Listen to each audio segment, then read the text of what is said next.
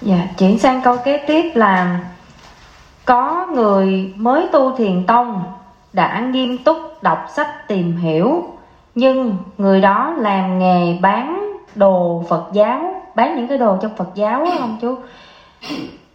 Khi làm bài kiến giải thì người đó bị buồn ngủ không thể viết được không biết có cách nào giúp người này được không? Vì người này thiết tha tu pháp môn thiền tông nghĩa là một người tu theo thiền tông, họ đã đọc sách rồi.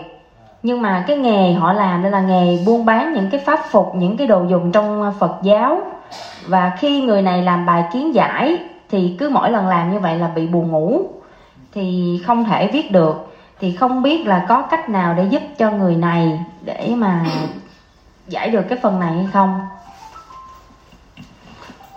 Có nghĩa là người này hành cái nghề bán pháp phục bán mấy cái đồ Phật giáo hết luôn.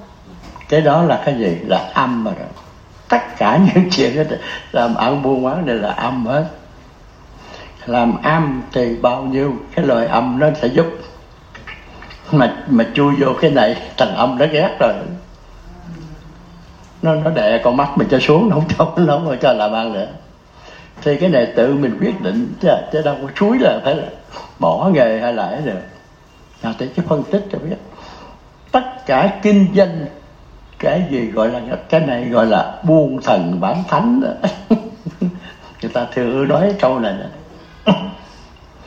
tất cả người buôn bán, nghĩa là biền tài, danh lợi, địa vị là do cõi âm nó quản lý mà bây giờ mình theo thằng này thì nó không chịu mày theo tao rồi, bây giờ mày muốn giải thoát, không cho mày về, không giải giải thoát tùy theo mình quyết định. Chứ không ai không ai mà kêu mà à, khen vào cái chuyện của cái cái, cái quỷ thần này được.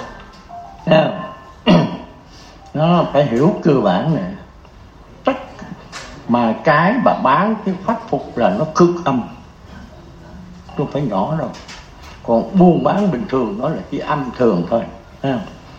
nó còn cái mà nó chuyên nghiệp nó thuộc thì cực âm đó thì, thì, thì, thì phải hiểu cái này. Rồi tự mình quyết định chứ không ai mà suối mình nó bỏ là làm ăn. Không không ai suối mình vậy. Không ai suối mình cái chuyện này hết. Rồi tôi hỏi tiếp đi.